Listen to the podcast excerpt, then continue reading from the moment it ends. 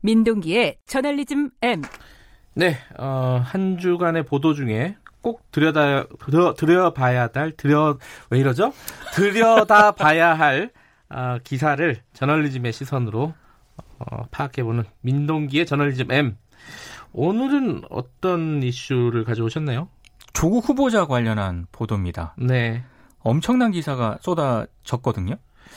너무 많아서 이거 참 뭐, 어떤 기사를 가지고 어, 들여다봐야 될지 모르겠네요. 그래서 일단 뭐 타당한 문제 제기를 하는 보도도 많은데요. 네. 근데 그렇지 않은 보도도 있습니다. 근데 그렇지 않은 보도 중에서도 상당히 문제가 있는 보도 몇 개만 제가 오늘 가지고 왔습니다. 아, 문제가 많은 기사가 너무 많지만 네. 그 중에 정말 문제가 있는 기사. 정말 몇 개만 좀 추려봤습니다. 예.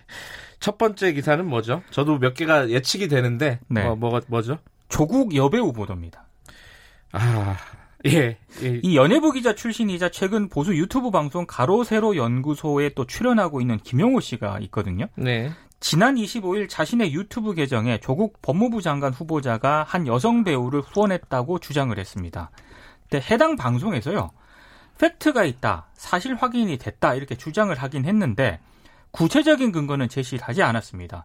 통상 그 근거를 제시하면서 의혹을 제기하는 게 일반적인데 그런 방식과는 전혀 반대되는 그런 방식이었고요. 아, 조국 후보자가 여배우를 도왔다고 조 후보자 동생이 말했다는 제보가 있다. 이런 취지의 말을 하는 정도였습니다.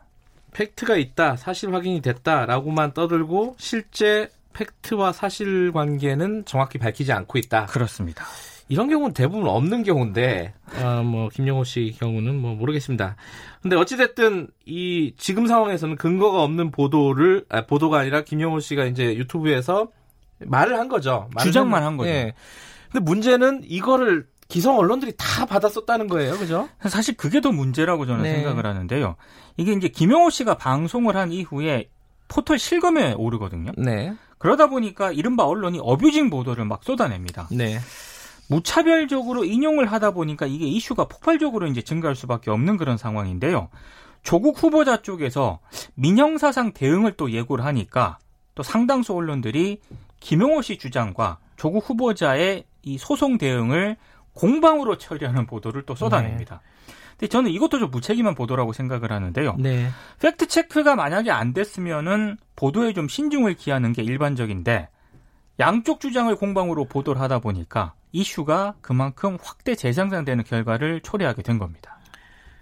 아, 이게 언론들이 기사를 확산시키는 전형적인 패턴이죠. 그렇습니다. 어, 근데 이건 좀 과하죠. 왜냐면은, 어, 약간 무리가 있는 주장이라도 마- 말하는 사람이 신뢰도가 높으면은 네. 어쩔 수 없이 쓰는 경우가 있어요. 근데 김용우 씨 같은 경우는 그- 그리 신뢰도가 높은 인물이 아니거든요. 네. 근데 어찌됐든 이 과정에서 그 해당 여배우의 실명까지 공개가 돼버렸어요. 결과적으로. 검색을 하면 공개가 되더라고요, 보니까. 예. 그래서 해당 여배우가 법적 대응을 예고하는 그런 상태인데요. 근데 김영호 씨가 후속 방송을 하거든요. 네. 지금 내가 어떤 자료를 가지고 있는지 알고 그렇게 고소라는 말을 쉽게 하느냐. 괜히 고소한다고 일 키우지 마라. 이런 취지의 방송을 내보냅니다. 근데 더 문제는요. 이 내용도 일부 매체들이 또 공방으로 보도를 했다는 점입니다. 네. 김용호 씨는 근거를 가지고 있다고 주장만 했을 뿐 지금까지 구체적 근거를 제시한 적은 없는 그런 상황인데도 상당수 언론이 또 인용 보도, 공방 보도를 하고 있다는 그런 얘기인데요. 네. 이게 인용 보도를 통해서 이슈가 확 확산이 되면 이게 다시 실검에 오르거든요. 근데 그 실검을 의식해, 의식해서 다시 언론이 무차별적인 보도를 쏟아냅니다. 그러니까 악순환이 계속 되고 있다고 봐야 될 것 같습니다. 그렇죠. 북치고 장구 친다는 말이 이런데 좀 어울리는데 그 김용호 씨라는 사람은 어떤 사람입니까? 세월호 참사 당시 그 연예부 기자였는데요. 예.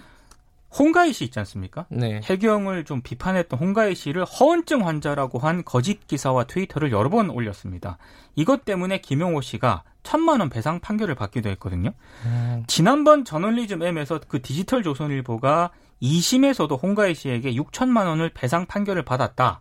이 내용을 소개를 해드리지 않았습니까? 네. 그때 디지털 조선일보가 인용한 주요 근거 가운데 하나가 바로 김용호 씨 주장이었습니다. 그때도 같은 패턴이었군요. 그렇습니다. 예. 홍가희 씨가 이 김용호 씨를 명예훼손 혐의로 형사 고소를 했는데요. 지금 경찰이 기소 의견으로 검찰에 송치한 그런 상태입니다. 알겠습니다. 이른바 어, 조국 여배우 어, 보도라고 할까요? 뭐 보도라고 이름 붙이기도 좀 부끄러운데 어쨌든 그게 있었고 또 다른 건 뭐가 있었나요? 지난 27일 TV조선 보도본부 핫라인이라는 그런 프로그램이 있거든요. 음, 뉴스 프로그램이겠죠. 네, 이 프로그램에서 방송을 하고 있었는데 네. 속보 자막이 뜹니다. 조국 후보자 차량이 자택 아파트 주차장에 주차 중이다. 음. 이런 그 자막이 뉴스 속보로 떴거든요. 뭐죠? 왜 왜 이게 속보가 되는 거죠? 저도 이게 왜 속보가 되는지는 모르겠습니다만 예. 이 TV조선의 자막 속보 이후에 인터넷과 SNS에서 SNS에서 굉장히 좀 풍자하는 듯한 그런 놀이가 좀 이어졌습니다. 네. 뭐 조국 후보 밥 먹는 중, 조국 후보 숨 쉬는 중, 조국 후보 옷 갈아입는 중 이렇게 아. 언론을 풍자하는 비판글들이 이어졌습니다. 이런 경우들은 꽤 있어요. 그 예컨대 뭐 누가 감옥에 가면은 밥을 한 그릇 다 먹었다. 그리고 반 그릇 먹었다. 뭐 한 그릇 더 시켰다. 이게 다 기사를 쓰잖아요. 네, 아, 기사를 좀 부끄러워요. 그런 기사를 보면은 많이 네, 부끄럽습니다. 예. 또 또 뭐가 있습니까? 짧게 두 가지 정도만 예. 언급하겠습니다. 매일경제가 지난 21일 조국 딸 오피스텔 거주자 주차장엔 차 10대 중 2대가 포르쉐다. 이런 기사를 내보내거든요. 이 두 대가 조국 딸의 어 차였나요? 그러면 얘기가 되죠. 어, 아니죠. 근데 그게 아닙니다. 예. 그 가로세로 연구소 유튜브 방송에서 조국 딸이 포르쉐를 타고 다녔다라는 그런 주장을 제기를 했거든요. 아, 이, 여기서도 또 가로 세로인가 그게 나오는군요. 네. 예. 근데 매일경제 기자가 이걸 확인하기 위해서 취재를 한 것 같습니다. 예. 뭐 이거 자체는 좋은데요. 문제는 그 오피스텔에 주차된 포르쉐 차량이 그냥 주차만 돼 있었다는 그런 내용이라는 겁니다. 음, 조 후보자 딸 소유는 아니었고 소유주가 누군지도 모르는 내용의 기사였거든요.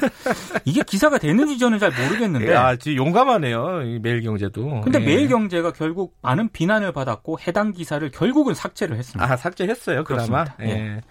뭐 이런 식이면은 조국 후보자가 있는 대한민국의 포르쉐가 2만 대, 뭐 3만 대 이렇게 쓸 수도 있는 거 아니에요, 그죠? 마지막으로 하나 더. 예. SBS가 지난 20일 조국 가족이 운영하는 그 웅동학원 법인 재산만 130억 대다 이런 제목의 온라인 기사를 내보냈거든요. 네. 근데 조 후보자가 웅동학원을 사회에 환원하겠다고 이제 밝혔잖아요. 네. 나흘 뒤인 지난 24일 그 웅동학원 빚이 더 많다라는 제목의 음. 기사를 또 씁니다. 나흘 동안 130억 원이 다 없어졌군요. 그러니까 처음에 재, 산이 많다고 비판을 했다가 예. 나중에는 이제 빚이 더 많다고 이제 비판을 하는 그런 경우인데요. 예. 이게 정반대 기사거든요. 예. 근데 네, 이런 기사는 사실 SBS만의 문제는 아닙니다.